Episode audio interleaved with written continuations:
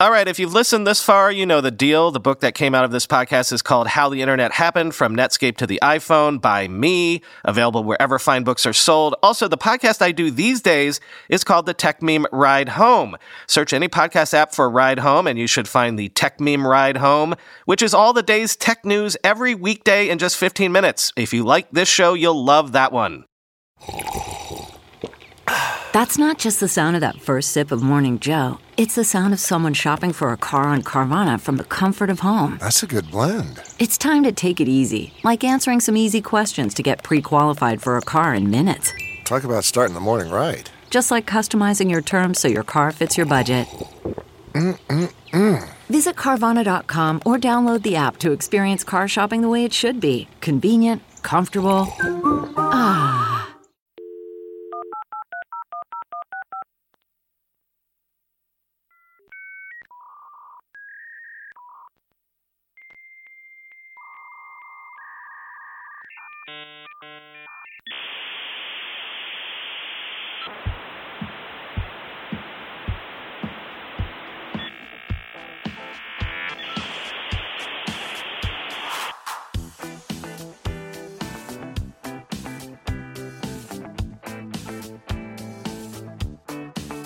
Welcome to the Internet History Podcast. I'm your host, Brian McCullough.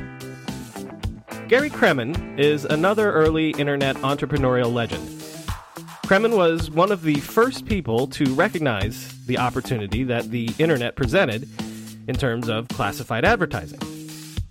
Seizing this opportunity, Kremen founded Match.com, which to this day is still the largest player in the online dating space.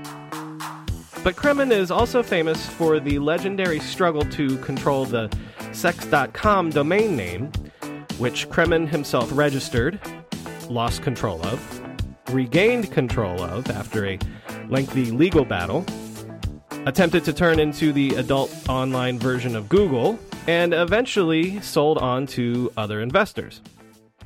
As a special bonus with this episode, if you visit our website, www.internethistorypodcast.com, and go to the post page for this episode, you can see the original business plan for what became Match.com, as well as the first three pages of the original Match.com questionnaire, and even the lawsuit filing relating to the Sex.com brouhaha.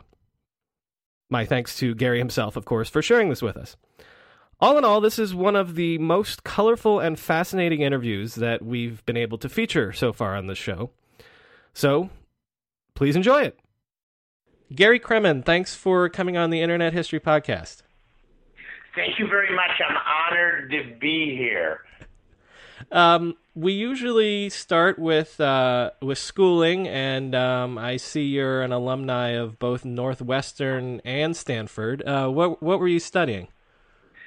Yeah, so at uh, Northwestern, I studied. I got degrees in both electrical engineering and computer science graduated in 1985, and during the period 1981 to 1985 was probably the first time I was introduced to email uh, and the nascent internet. Uh, by the time I was at started at Stanford in 1987, I was pretty facile with kind of internet technologies, FTP, uh, email, which of course is different bases. So by then, I, 1986 87, 88, 89, I knew that's where my career was going to go. You knew it was going to be on the internet. You you thought that the internet was was the future, and that's where you were going to have your career. I did. I did. It was that early, and I always thought there was a commercial aspect of it.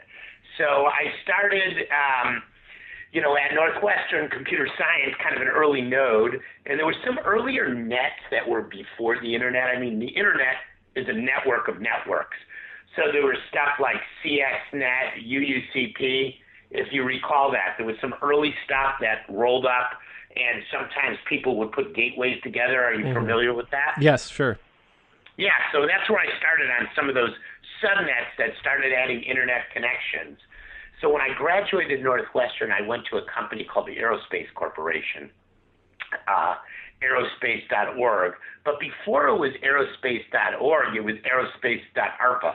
So I remember before .com, .net, and the top level, all the top level country code domains uh, got rolled out. So I was on it earlier than that. Well, and So also know if that's big claim to fame. that's a, that's an interesting uh, point. Also, if you're if you're envisioning that your career and and you can build businesses on on the net. Um, at this point, the net is not commercial or not supposed to be commercial, so um, that that really is prescient that you're you're seeing that there's commercial possibilities here. Yeah, and when we say not, you know, what is the net? Is it a transport mechanism? What what does it mean? Is it the set of services that run on top of it?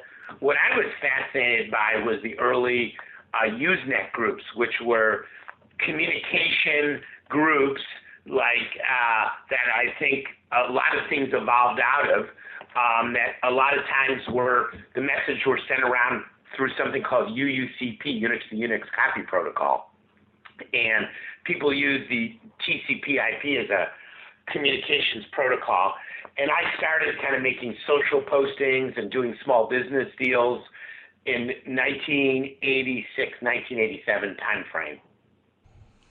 So when you when you do graduate, um, so what is what are the first steps that you take towards um, an entrepreneurial career and and uh, moving towards building a business on the web or the not the web? I'm sorry, the internet. Yeah, it's broadly defined because the web didn't really get there to anyone saw. I mean, I didn't see it to 92, 93 and start putting matches interface afterwards working on email in 95 because people didn't know what was going to win if it was going to be the web. If you might recall, and I'm skipping around a lot, there was other protocols like Lynx, Archie, Veronica, Gopher. No one really knew it was going to be the web. You know, that's funny that you say that because um, several other people have said that to me fr- from the time period um, that there were so many different protocols and, and it wasn't clear at the beginning that the web would be the one that would win out. Do you remember the first time you encountered the web? Yeah, you know, so I was using Lynx, which was a graphic kind of curses, which was the name of the library I think it used in Unix, based look at the web. And then someone, I'm trying to remember who showed me Mosaic. It was, you know, 0.6 or 0.7. I think it was at some room in Palo Alto. And when I saw it, I knew. I, I knew. And I had kind of Match.com kind of up and running, and I built it to work on Lynx. And I think that's where I wrote that first initial patent where I invented dynamic web pages after I saw that. All right, all right. We, we, we definitely have to cycle back now. So, um, w- But what? back on, I was at Aerospace Corporation, which was a kind of a contractor of the federal government, think ran in Sandia. And I was pretty bored, so I started playing around with Usenet, FTP. I would love to FTP the sites across the world. And I kind of got a, I just had an epiphany. You know, all entrepreneurs, it's always linked to something they understand or good ones. I, I had an epiphany. This is where the commercial world's going to go. And I started buying and selling some stuff on Usenet in that time frame. And by the time I got to Stanford Business School in 1987, I kind of had a sense this is where I wanted to play, at least in the networking side of business. And, and so, w- one of your first ideas is to continue this sort of uh, buying and selling, and, and that would lead logically to um, classifieds and, and, and buying and selling it, on the net. It, it was an earlier company, and I think you could probably find it if we Google it. It was called Full Source Software. I started the world's first open source software company. And that was when I graduated business school and no one would employ me, uh, came up with the idea of why don't I um, download, um, why don't I download, um, I'm trying to find if we can find it. Oh, full source software, it's on Crunchbase. Uh, pretty funny. Um, and the idea there was um, I would I downloaded me and a business partner, a guy named Ben Dubin. We downloaded software from FTP servers. You know, of course, at his work where he was working at Sun. You know, they probably had mm-hmm. 156 KB line for the whole company. He was a roommate of mine. And why don't we put it on floppy disks for people who didn't have FTP or internet access? So, so you're you're making libraries of what's existing for offline use. That's right. And most people didn't have online use. So if you were at even a company like IBM, very few people had internet access. You know, you'd have to have a Unix machine and you have to be running TCP IP and get out. That was a small percent of people until 98, 99, 2000 that actually had that, if you think about it. Right. So in 92 or 93, I think 92, we came up with this idea of why don't we take some source code and we'll compile it for a bunch of Unix variants and sell it to people. And and was that successful? Yeah, we made a couple hundred thousand dollars doing that.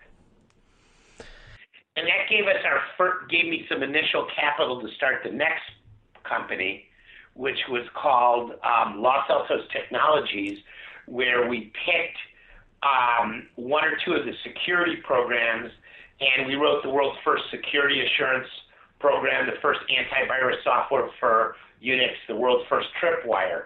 So we took some of that initial capital and started a company, raised a little outside money, and we started selling the software where we didn't get source code to give Unix security software, and that was where Match.com came from. And I could tell that story, but I could kind of backtrack a little bit to full source software. Right. Well, uh, uh, so full source leads into Los Altos. Um, which, which an event there caused me to think about um, Match.com at the same time, I still was doing some consulting work on the side, and I was working as a consultant at a company called Telebit. And Telebit made some of the first high-speed modems. It used to be 9600 baud, the Bell 212A protocol when you were at 300 baud and 1200 baud.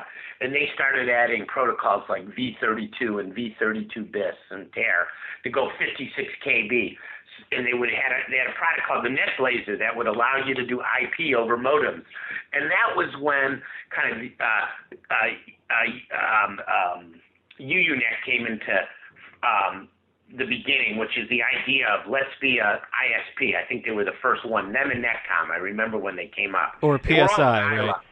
What? Or PSI, possibly, yeah. Yeah, PSI, I think on the East Coast, but I, I think Marty Schoffstall, who was an investor in one of my later companies, you know, if it's in the East Coast, we don't count them in the Valley. We're very, we're very mean like right, that. right, right. Oh, go on. Sorry, I interrupted. It was pretty early too. So uh, we, you know, I I was working at Telebit. I could kind of see these these things were flying off the hook. Um, I started these two companies. I was kind of early in the internet, the, we'll call it the networking, the online community. And when I was at this um, Los Altos Technology, we used to advertise in magazines like Sun World, and we would get there was no website. You wouldn't put your URL in there, but you would put an email address. And we started getting people inquiring about our product. And then we started getting purchase orders, and people would send something using attachments, and it was based on something called MIME. I don't know if you ever heard of MIME. Uh, absolutely, absolutely, yes. Yeah. The email you're, protocol. You're, you're, an internet guy, right? Yeah, yeah. I, I'm I'm 37, so I'm I'm slightly younger than this era, but I do remember things like MIME. Yes. Yeah. So people would hook up MIME in different ways, and they would kind of start sending attachments. Okay. And this is way before Netscape. You know, this is before your Chapter Six. This is way earlier on. Mm-hmm, mm-hmm. And uh, one day we we started getting a purchase. We we'd get purchase orders. Okay.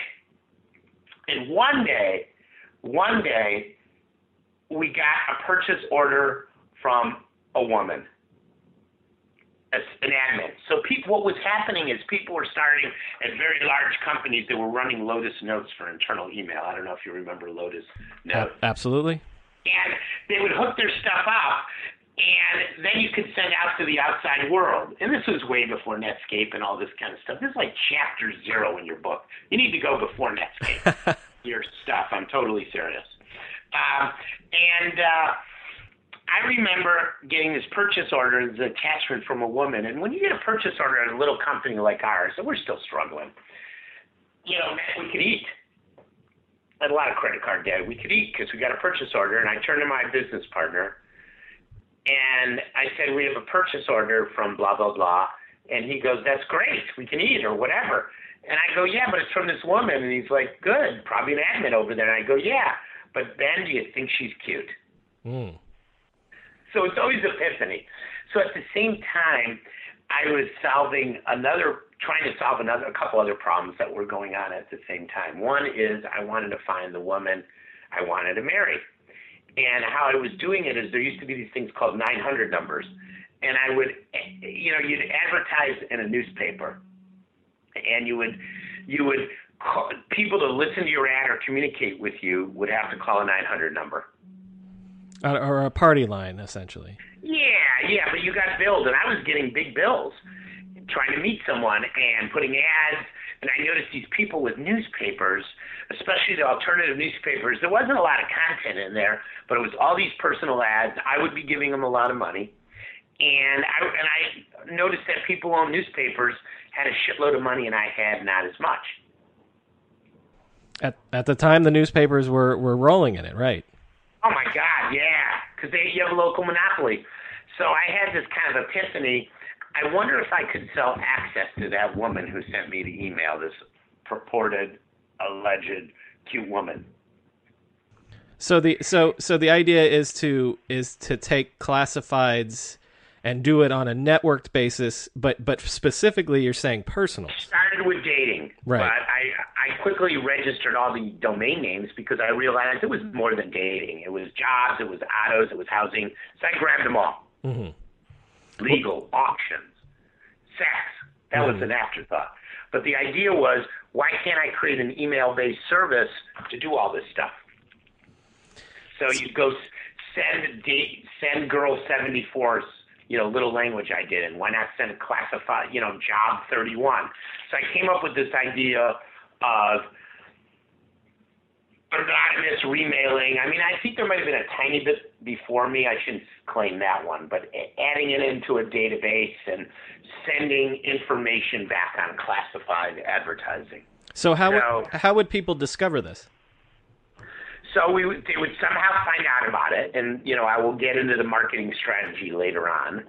But um, the idea is, if you were an attractive woman, and I realized, let's convince them to go to Kinko's to get their picture scanned in and uh, we would, um, you know, you would go. They would they would have a form they filled out, and there's a form online. You can find our form, and they would fill out a questionnaire, and we would we would process it. We would we would uh, analyze it and put it in the database, and then if someone wanted to see a copy of it, we would send it under their profile, and then we would anonymously, you know, send to, you know, a non dot. That was how all the emails at Match were. It was like a non dot cute guy at Match dot com, and you would email back and forth, and we would strip out any footers you had, and we would rewrite the headers so it was all anonymous. So you have you have Match.com early on, um, but it's not necessarily for a web play. It's just to have this. No, it was no web. Right. It was not really a web. But then when I kind of saw Mosaic again, I said, you know what? I'm going to put a Lynx interface on this. I'm going to put a, a Mosaic, a web-based interface. I, I had a whole, you know, I could send you the first. I think I sent you the first Match.com business plan or one of the early ones. Right, right, right. And if you look, and there's a diagram in there that kind of shows all that. Um, let me see if I can pull it up right now to show it to you. But there's a great diagram in there someplace that kind of runs through uh, um, that stuff. Well, um, and, and, and I'll and I'll post um, a lot of that stuff uh, when this when this goes live uh, on the on the website for the yeah, for the so show I'm, I'm looking at this. I have this document dated uh, June 9th, 1994, and it has this di- this technical diagram in there. It's kind of funny to look at it, and you'll see what I was talking about here. There was a layer on here that talked about, you know, Mosaic, email readers, other pipelines in the media, SMTP, HTTP, and the logo of the company, maybe not even in this early one, was the Mosaic logo flipped. right, right, right. So, okay. Yeah, so I talked about this multi-channel thing in here. Right, so that's what I want to I want to get into. So again, at this point, it's it's not necessarily clear to you or anyone else that the web is going to be the dominant mode of, of, of the internet. And so all you know is that you want to take classifieds and specifically personals and you want to take them into a network setting. And so it could be email that wins, it could be uh, Veronica or uh, um, uh, you know uh, um, Archie. Yeah, right, right. Yeah. Um, so now, okay, so this is w- w- what's the time period? We're talking uh, middle '94. Yeah, well, I saw this vision in '93, and I kind of dallied on it uh, uh, a little bit. Um, um, but but basically, the business plan, I, I left kind of. I knew I was going to leave this other company, Los Altos Technologies, in mid to late '93. I mean, I moved this, and I realized I needed to do this company in San Francisco for some reason in South Park, which was the epicenter. So I knew I got to San Francisco January 1st, 1994, with kind of some of the thoughts on Match.com before that, um, and some of the plans. Um, but I kind of started maxing out the credit cards in early '94, maybe it was late '93 before the move. Do you do you have any recollection of what you would consider the launch date for for this uh, business or this product, essentially? It was in June or July or of '94. And it's it's mostly targeting Email. email It right? was email based, and I had the epiphany: let's just focus on women. Hmm Okay, so right, that that would be a logical next question. So, I, I mean, th- this is something that's very common nowadays in terms of you're you're creating a networked product. So, if people go to it, there has to already be somebody there. It's the problem. How do you how do you throw a party? So I said, okay, I know Matt. You only needed to make the party easier. You only needed one woman for every hundred guys. So all I did is focus on marketing the women. So many of my first hires were women only. And and so, um, how how do you get women Yeah, onto so I, the system? I figure out who's the only influential women online, and there weren't many of them. Maybe there was only twenty or thirty. But I would buy, I would go see them and buy them in and said, put a profile or can tell other women you know, because I knew that I would have a real fast network effect. And that's basically what happened. And so, okay, th- that's another thing that's very interesting. If you think about it, um, you know, we're we're certainly used to having this concept of having a profile, an online profile that represents you online. But that's a concept that I'm not sure had had been explored Well, before. We invented that. Right. And so and so um what do you what are you thinking of what what, what obviously a picture would be important uh, what else what are you thinking in terms of a profile and that sort of Well, thing? I came up with this idea for two-way matching that if I liked you, you had to like me, and then the idea of metric scores uh, on like kind of recommendation engine. Think of it as. Um, um, so I, I actually wrote a questionnaire, and I wonder if I can find it while we're talking. 130 questions to um, ask people on it. I'm wondering if I have it. Uh, uh, let me see if I have it. Qu- Oh, I'll send this questionnaire to you. I think I have it. Oh my God, this is great. Hold on a second. I'm not even sure Word uh, uh, Word can read this thing anymore. In fact, I think it just crashed trying to read it. Well, uh, you, you can you can always send it afterwards. Yeah. But it was funny. It was a questionnaire um, looking at this issue of um, uh, how many questions did you want to ask? And I started with like 150 questions. And one of the things I found out is no woman wanted to fill out 150 questions. No guy did either. So I narrowed it down to key information, kind of like what you'd see on Facebook. Facebook, what's the minimum viable set to get going? hmm And um, what so what success do you have? Like, do, I, I'm I'm not asking you for hard numbers, like what, what did how many profiles did you launch with or anything like that, but like, do you remember? Oh, I just found it. This thing is great. Here's from August of '94. Here was our initial questionnaire. Mhm. This thing is great. Uh, and yeah, oh, it's really good. Oh, you're gonna love this. Excellent. Uh, this is a historical document, I guess, uh, the questionnaire, or I'll call it a draft of the questionnaire.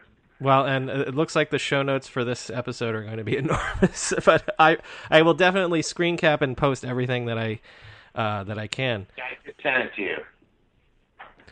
So uh, while I'm I'm scanning that, um, at what point uh, uh, do you realize that that the web is going to be the thing that takes over, and so you have to shift your your resources? Sometime in in mid in late '94, I I saw it. You know, I was pretty far um, uh, um, going on the email product. So on the side, I kind of had a skunkworks um, to kind of add a. You'll see it in the Match.com business plan I sent you, and that was dated '94. And I Right. clearly was thinking we need to do that in '94. Right. So uh, you're you're covering all your bases, and then by the end of '94, you would say it's Uh, clear. you look, this business plan is dated June 9th, 1994 on page, Mhm. um, well, if you search for the word web, Mhm. um, we plan to have a hypertext transport card called links to all known and public pages. I talked about Yahoo right there. Right. So if you were early, the business plan is totally worth looking at. Love and sex on the information superhighway. It's pretty funny. Um, let me let me ask you about Yahoo and things like that. So now, uh, what are what what is the early uh, drivers of of your marketing and your traffic aside from just seeding the network effect? Is it things like because I, I I've spoken to um you know uh, a bunch of other like even Amazon has said that like getting on that Yahoo page early on was key for like just a, a fire hose of traffic and things like that. that was good. Um, but I wouldn't give, since we were up and running an email before, and email was bigger at the time, that was the key. So by the time the web started to take over, let's say a transition, we were well established and we were ready to rock. So the, the, the email product was Unique. almost the we were unique. We had an installed base already. and and so what I'm saying is is that the email product is almost what we would have what we would call today viral, like just just being yeah, out there. It was totally viral. When you heard there was women, oh yeah. If you were a guy, of course. Um, and and I haven't uh, mentioned uh, funding or anything like that. Like you said that you had the money from the previous company to, to launch this, but so at some point, um, are you approached by VCs? I know that um, you're, you're talking to Kleiner Perkins at some point, right? Oh yeah. So I kind of told you that funny Kleiner story of how I missed out making a couple hundred million dollars, right? hmm right. Well, well, tell know. well tell tell tell the listeners. So I raised a I used my credit cards and I had a little bit of savings, which I blew through. But I realized this was going to be big. I knew. I knew about venture capital and stuff like that. And but you know they didn't invest in this kind of thing. So I started going out and talking to people, and I, I started talking to firms, and I started talking to Kleiner Perkins. And I'll never forget Vinod Khosla and John Doerr. They said this is the best thing we've ever heard um, and it's going to be a big thing. But Gary, you've never been a CEO before um, of any company of any size. Um, you know, I, I think, and they said, well, we want you to consider having a CEO to run this, and you'll be a co-founder, and uh, we want you to merge with this other team of guys, and you know, you would be half of it, they would be the other half. They'll divide it among those six. And uh, That was Architext, yes, who changed their name to Excite. right? You know, and I would have been vested, and it would have been the best. You know, I'd be nearly a billionaire, and not So Right. wh- wh- why didn't you take the deal? because they taught you out of business school to be the CEO. Hmm. And that was just not a good idea. And you, and you had confidence that you could be a CEO. What did I know? That's what they teach you. I didn't realize being the CEO was not a good job, and uh, I didn't realize they were right, and I didn't know as much. So I should have taken that offer, but then I took an offer with someone who let me be the CEO, and that turned into be the disaster. Not that I was such a bad CEO, but I didn't understand how to manage up at the time. Well, uh, right. Um, the so who, did you end up take, taking the money from? from some Canaan venture partners, SoftBank, Weiss Peck, and Greer, and they turned out to have totally got the market wrong and been very embarrassed by dating, and especially the way it evolved. And they they tried to get rid of it like a hot cake. When I said we need to do gay and lesbian dating and short term dating, they like basically almost fired me on the spot. Right. Let's get into that because uh, so um so No, also they missed its media. Mhm. So, te- and I, I maybe I can understand in retrospect. You know, people didn't know what there were no media. Venture guys don't fund media companies. At least they didn't back then. Well, and especially not this kind of new media that people are still trying to figure out at the time. Oh God, no, no. They they understood technology. So when when you do take the money, uh, as I understand the controversy, um, you you say to them, "I want to. Uh, this is a whole new concept, and I want to take it in a new direction. I want to do.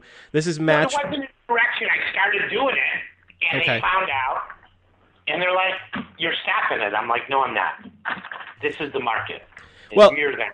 So your vision is is that it, it's sort of like this this uh, cornucopia of niches. You can do gay and lesbian. You could do what we see now, Christian dating. You could do whatever. Yeah, yeah.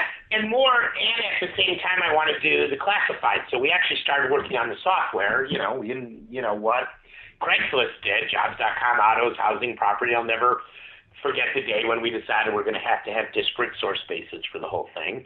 Um, and uh, they just, I think if it was just Christian dating, but when it was gay and lesbian, you know, they had these limited partners. They said who who would who considered the whole thing unsightly and wrong. I forget which which of those guys said that. Mm-hmm. You know, against God. And I'm like, this is where the money are, guys. And I'm this is what I'm going to do. I'm the entrepreneur. Well, and also uh, a part of the vision was for, like you said, short-term dating, which is sort of, you know, like you said, the the Craigslist personals or the Ashley Madison personals, that sort of thing. Well, I don't know about Ashley Madison, but not everyone's dating to get married. Right. Um, so actually, you know, it, it, you weren't with Match.com essentially for very long because at, at, by 1997, over your objections, I read, um, Yeah. Match was sold was sold. Four years and a lot of fast things were happening then. So yeah, over my objections, they sold it, and I knew what they wanted to do was not going to work out. Well, and they, they sold it for something like eight million, and a year and a half later, it gets flipped to Ticketmaster. Yeah, like nine months later, for nearly fifty million. I think fifty million dollars. But and it's funny. I kind of had the last laugh on the whole thing. how so? because and then it went on and did what I told them would never work, which is produce software to get newspapers online. Uh, because I knew how slow they were. Because I went to go see all the newspapers. I talked to them all, and I could see what a bunch of slow people they were.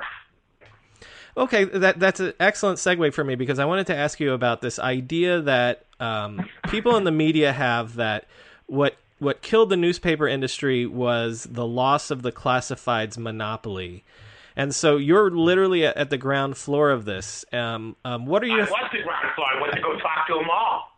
and, and Mercury News, Tribune, New York Times, and I'm not sure too many got it. They sure didn't get. They thought they had. They thought they were needed. I think that was the problem. They totally could have pivoted online, and I mean, Tribune bought some of AOL and made a, a good amount of money there. But they were just so into their arrogance. Well, could I mean, wouldn't the key have been they would have to aggregate all together? Because what would be the whole point of doing it online is that you don't have these silos, you don't have these local things. It's it's you can go to one place and get everything that you need, right? Yeah, I mean, you might be able to do what kind of Dan Pulcrano at the Metro tried to do semi-successfully, own SanFrancisco.com and do all the San Francisco stuff. You could do that, but my vision was a aggregated database like Match that you would do selection on. And um, just uh, in terms of the the reputation that um, online classifieds had early on, and even till recently, um, that that online classifieds were considered tacky. I mean, maybe that's a that's a holdover from from the offline classifieds, but um, I don't think in this day and age, uh, you know, of Tinder and things like this, that that anyone would consider that tacky. But it seems like um, online classifieds had to deal with that for a long, long time.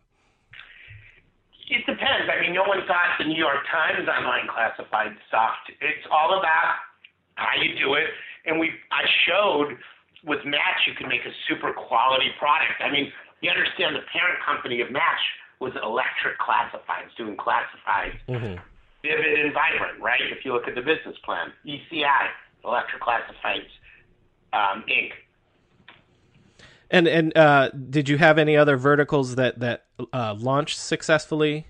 Um, we were going to, and it was kind of I don't think I think they made the the board made the decision that let's go work with the newspapers and launch things, and I knew that was a bad idea.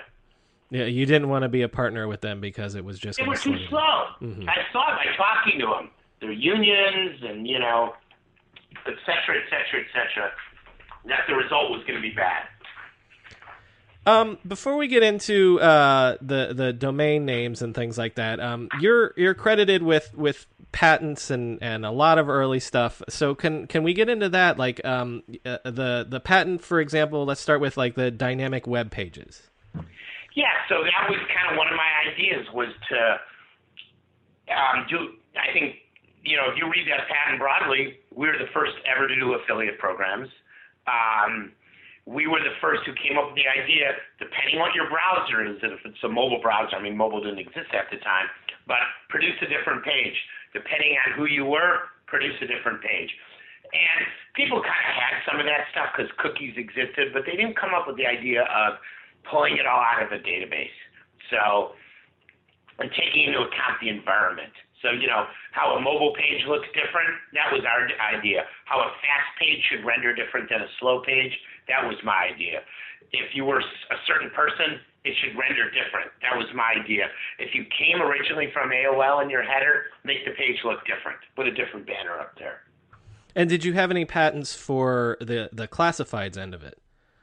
We filed some stuff, but another thing is the company didn't view the patents as a big deal, and that is where I made a bunch of money because after the company inevitably failed, it did, which it did.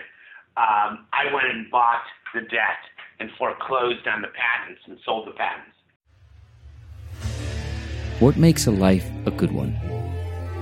Is it the adventure you have? Or the friends you find along the way? Maybe it's pursuing your passion while striving to protect, defend, and save what you believe in every single day. So, what makes a life a good one? In the Coast Guard, we think it's all of the above and more. But you'll have to find out for yourself. Visit gocoastguard.com to learn more. Okay, picture this. It's Friday afternoon when a thought hits you. I can spend another weekend doing the same old whatever, or I can hop into my all new Hyundai Santa Fe and hit the road. With available H track, all wheel drive, and three row seating, my whole family can head deep into the wild. Conquer the weekend in the all new Hyundai Santa Fe. Visit HyundaiUSA.com or call 562-314-4603 for more details. Hyundai, there's joy in every journey.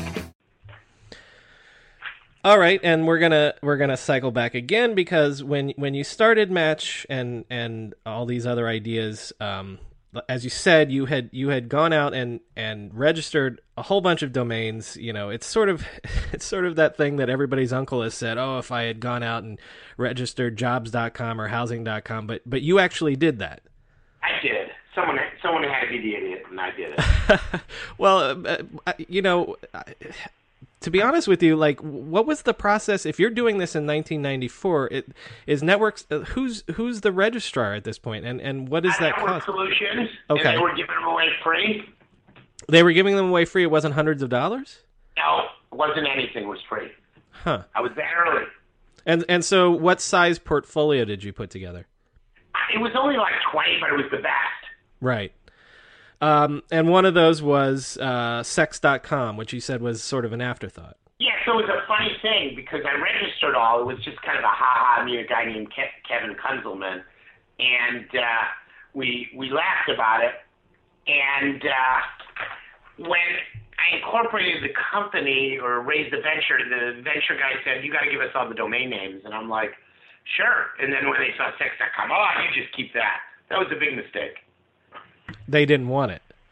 No, because it was it was part of their embarrassment with the whole thing. But but you like things like jobs.com and housing.com went on in the portfolio. Yeah, yeah, they took those because we were going to develop the businesses, the online classifieds, the electric classifieds, mm-hmm. the vivid, vibrant classifieds. So what happened is I left Match and I did another startup called Net Angels. And with, there we invented basically the idea of you download software and it would look at all your URLs and then it would suggest URLs on a page to you. using collaborative filtering. So pretty good idea. Um, some bad execution.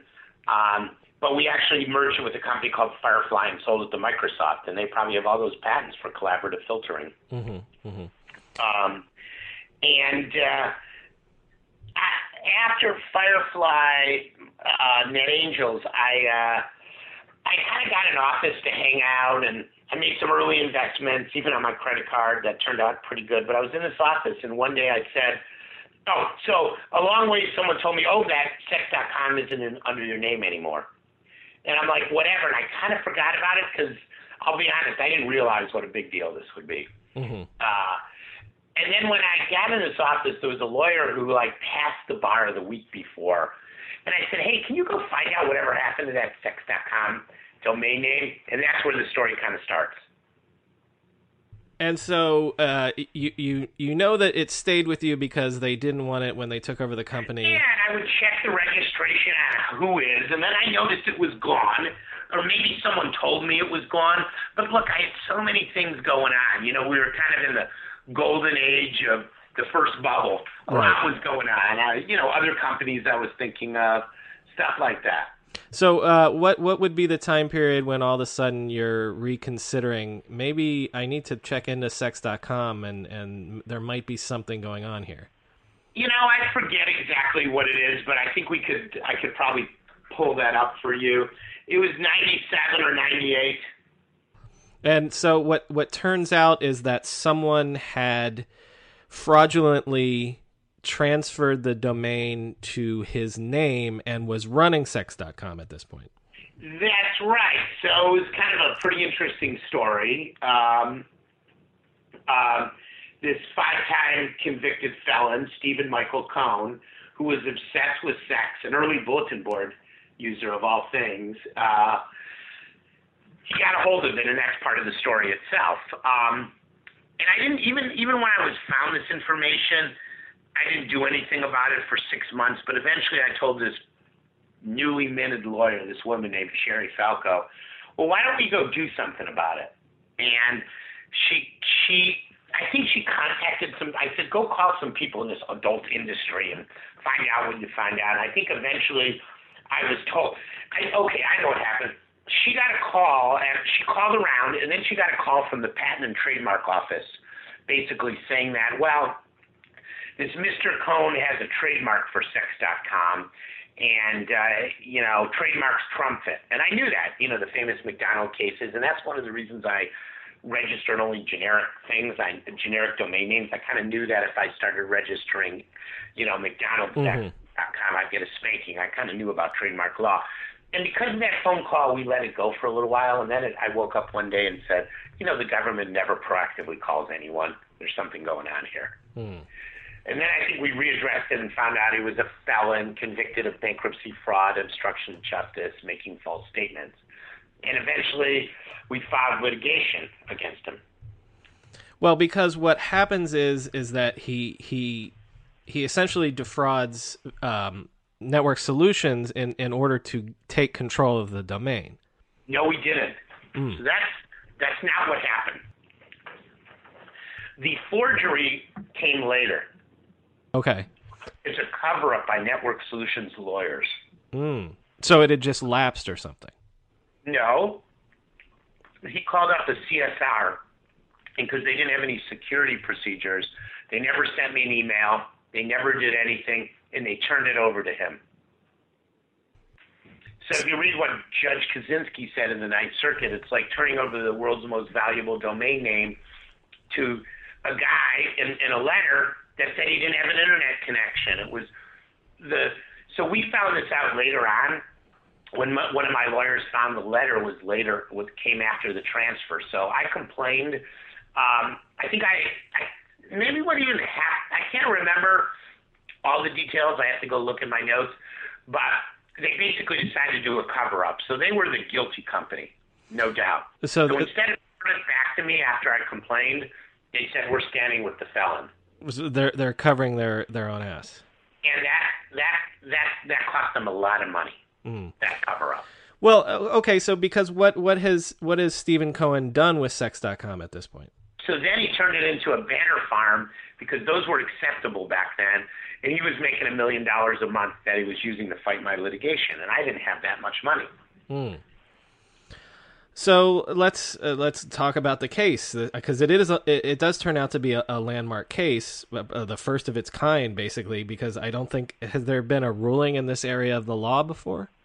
No. So in fact, what happened is when I went to court, the judge threw out a lot of the case. They threw out the whole case against Network Solutions, which became VeriSign, and said, "Well, you know, this isn't property, so it doesn't matter if they turned it over." because they weren't turning over anything real. I'm I'm sorry. So they're saying that the, the, the domain itself was not property. Yeah. So I I lost my case. Kremen v. Cohen is a seminal Ninth Circuit case that before anything in electronic registry was not property. Hmm. And so how does how does that turn around for you? Well, it was horrible. It was devastating. Against, I'll call them the bad company, and they got out of the case. So I had some other charges against the bad guy, but that weren't thrown out. But I appealed to the Ninth Circuit, and I hired a way better lawyer, a guy named Jim Wagstaffe, and he said this is wrong. All things of value are property, and the judge just didn't want to fight what he what the judge called fighting between two pornographers over a dime bag of pornography because I wasn't able to get my case. I was some innocent guy because the other guy, the bad guy, pretended he was a lawyer. He said Manuel Nor- Noriega uh, made him a lawyer. So in the end, you, you are successful in in the Kramer Kramer Kramer sorry, versus Cohen um, and Network Solutions. Um, and yeah, so I won against the bad guy at the lower court. I got a sixty-five million dollar judgment against him. By then, he fled to Mexico, which is his own story, and we could get back circle back to that. Mm-hmm and I appealed. He appealed. I appealed to the Ninth Circuit, and in a really good ruling, I can send you the ruling. Uh, it was the first case that addressed as anything on the internet property. Well, it goes all the way to the Supreme Court, right? It did. It went to both the Supreme Court and it also went to um, it went to um, um, the Cal- it went to the California Supreme Court. Mm-hmm. And the California Supreme Court did not want to he- hear it, um, and eventually they reversed it, and then I went against, we'll call it, you know, this dude, and, and we settled out the case. It's a great decision to read if you're curious. And and you end up with um, a, a, decent uh, sixty million dollar or so verdict, um, essentially uh, against Network Solutions, right? Well, I well, actually, it's funny. They were on the hook for three times that, theoretically. Now, they had a lot of defenses. So, you know, now it goes back for the trial court to hear, okay, just because you're, quote, liable, you might have defenses. Did Mr. Kremen wait too long? You know, they're called laches. So we decided to do a confidential settlement and settle that out. All right, and then it didn't stop. Uh, right, and and but then at this point, um, it occurs to you, well, if this guy's been making a million dollars a month with Sex.com, um, then there's a real business here, and now that I own it, I would like to try my hand at making this a business, right? Even before that, you know, I went after him. I took his mansion down in Rancho Santa Fe, which I lived in for five years, and I spent a lot of time collecting. But then I go, eventually I get this name turned back over to me, and I'm just like, what am I going to do to pay off my four or five million dollar legal bills? So, uh, I uh, the next thing I do is I say, okay, well, I don't want to be in the pornography business. Is there a business I could be in with this domain name? So I say, you know what's missing? I had all this traffic. I'm going to go do Google of adult. Right, and and so I, this is this is what what year about? like 2002. Right, so that makes sense. Google is obviously a huge success at this point. And Google wasn't the winner back then. Exactly. There was a lot of other search engines like Seven Search and Ask Jeeves and Mamma and other things. Mm, Dogpiles, all, all sorts yeah, of stuff. And I noticed they didn't have adult results and they didn't have many. So I came up with the business idea. It was a good idea why don't I use all this traffic to go call on adult advertisers and I'll be a pay per click search engine? Not only will I be there, I will give my paid results to other search engines in an XML feed in real time. So I came up with this business. You would go to Dogpile and type an adult term, and they would query us, and I would give all the listings, and if someone clicked, I would do a revenue share. And that turned out to be a great business. So after I sold the sex.com domain name, I still had that business because I had all these advertisers. And not only that, Dogpile wouldn't just query an adult term, they would give me all their queries. And with those, I would start selling advertising for those terms, and I then I would go to other search engines and say, Dogpile, someone typed water district or water rates. I would sh- I would go to Seven Search and go get paid results and feed them back to um, them. And and um, that was a good business. Right, uh, which you you do sell um, in in 2006. So, um, because one article I read, I'm I'm being I'm I'm trying to be delicate about this, but it seems to me that maybe your your um your brush with the adult industry was uh, not healthy. Let's say. Oh yeah, well that's a true um, that's a true comment. Uh, you know, it's one of these things that sometimes you get close to the devil, you can get uh, drawn in the thing. You know. Mm-hmm.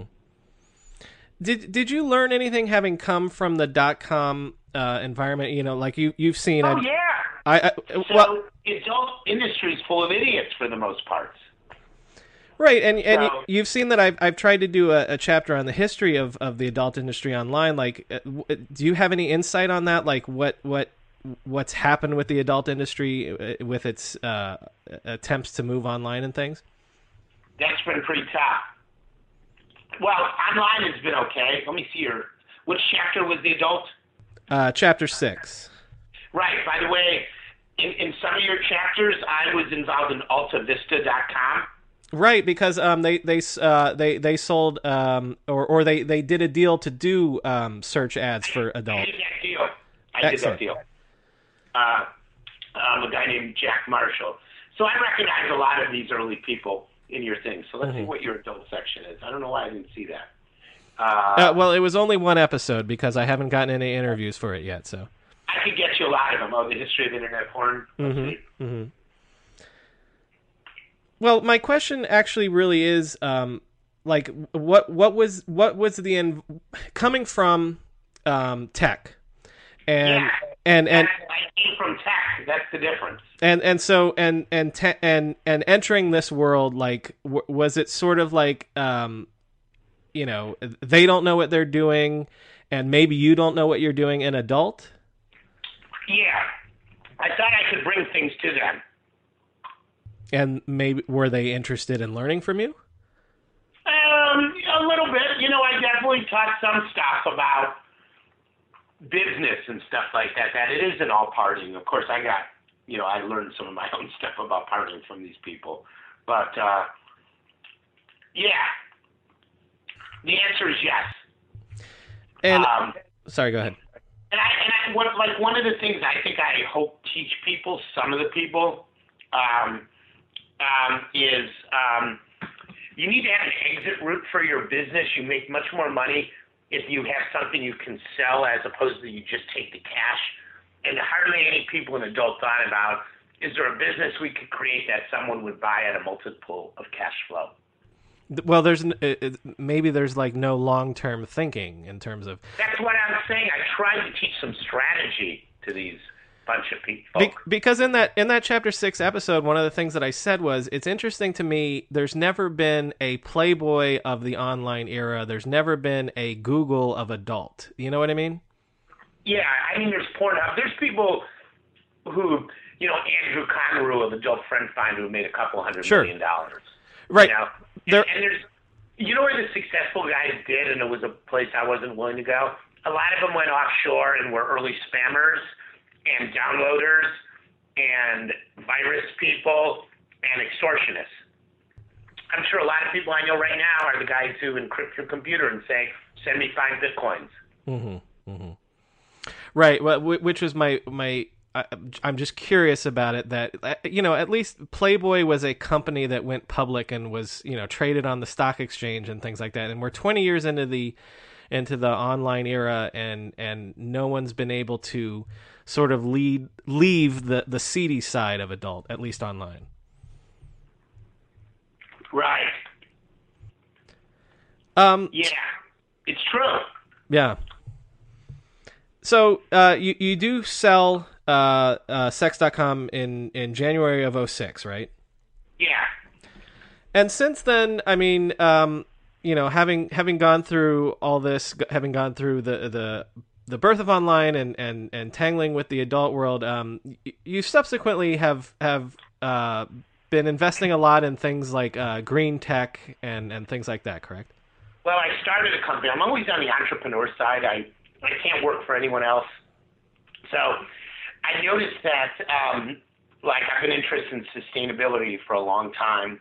That people, contractors, people who put solar on the house, never used uh, the internet, or and I came up with the idea to um, use an internet-based uh, platform uh, to help solar contractors and do point-of-sale financing. And I started a company to do that, and now the company's backed by Kleiner Perkins and Google and Southern California Edison and Florida Power and Light and Duke and a bunch of other firms. Is that Uh, uh, Clean Power Finance? yeah. Yes. Uh, and so, is there something that you see like um, that? Like that's a, that's a, a, a new revolution, maybe not waiting to happen, but in the process of happening. Yeah, I do. I do. I want to do some give back. You know, to society. Also, I, I read that uh, you recently won a, a a seat on the, the Santa Clara Water Board. Is is that a part of the giving back as well? Yeah. So another thing I did is I incubated, um, was chairman of a firm that did water conservation. You know, how do we sustain our resources? So uh, that company is um, backed by a couple venture firms, and I've been thinking about water conservation. And one of the things I noticed when you're in sustainability, politics are pretty important. At the end of the day, there's a lot of political nature to the beast. So I decided to run for office, and I won, which is horrid. Do you feel like it's a fluke? Mm-hmm. I don't know. I wish I didn't sometimes. Well, have you uh, have you been attending the meetings and things like that? I assume. I'm the chairman. This is uh, a thousand person organization. Mm-hmm. Five hundred million dollar budget. Yeah, it's kind of crazy. I'll tell you. They, oh my God. Well, someone will probably find this quote, but I'll say it anyhow because I'm like that. In a way, it's kind of like the adult industry. They don't have common business practices there. They're increasing the water rates a huge amount at the same time to giving the CEO a huge rate. So is it is it government that is like the adult industry? Is that what you're saying? Uh, yes, exactly. the government is like the adult industry from a business practices point of view. Well, and and also subsequently, um, uh, we could say that you've you've settled down and you've raised a family, and um, so uh, when you when you're looking back on on uh, more than twenty years of of your entrepreneurial career, um, and and it, man, it's been a, a, a twisty roller coaster ride. Um, when you started looking at networks and networking and things like that, like um, And, and by the way, the ride's not over. I will do something else. no, You know, I no, that's what I'm saying. But uh, And I did another one along the way that didn't work, but I raised some venture money. which was social. It's called sociogramics. Mhm. Use social media data to bring credit to the underbanked, people who don't have credit files, to kind of prove identity. Uh, well, there's a lot of people that I speak to that are jumping on board the, um, you know, uh, uh, Bitcoin and things like that as well. It sounds like that Oh, maybe and then I'm running a cryptocurrency incubator called CrossCoinVentures.com. exactly.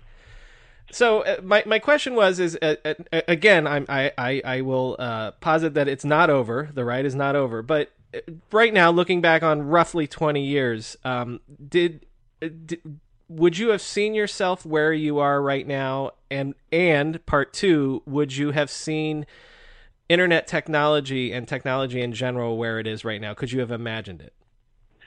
Yeah, I don't think all of it. I think that's a legitimate question. Um, I mean, I saw the promise, um, and I the, the past, the current. I see the future promise and risks of Internet of Things. I mean, it's kind of funny. I I kind of knew the internet wasn't going to. It was a technology. It wasn't going to be a.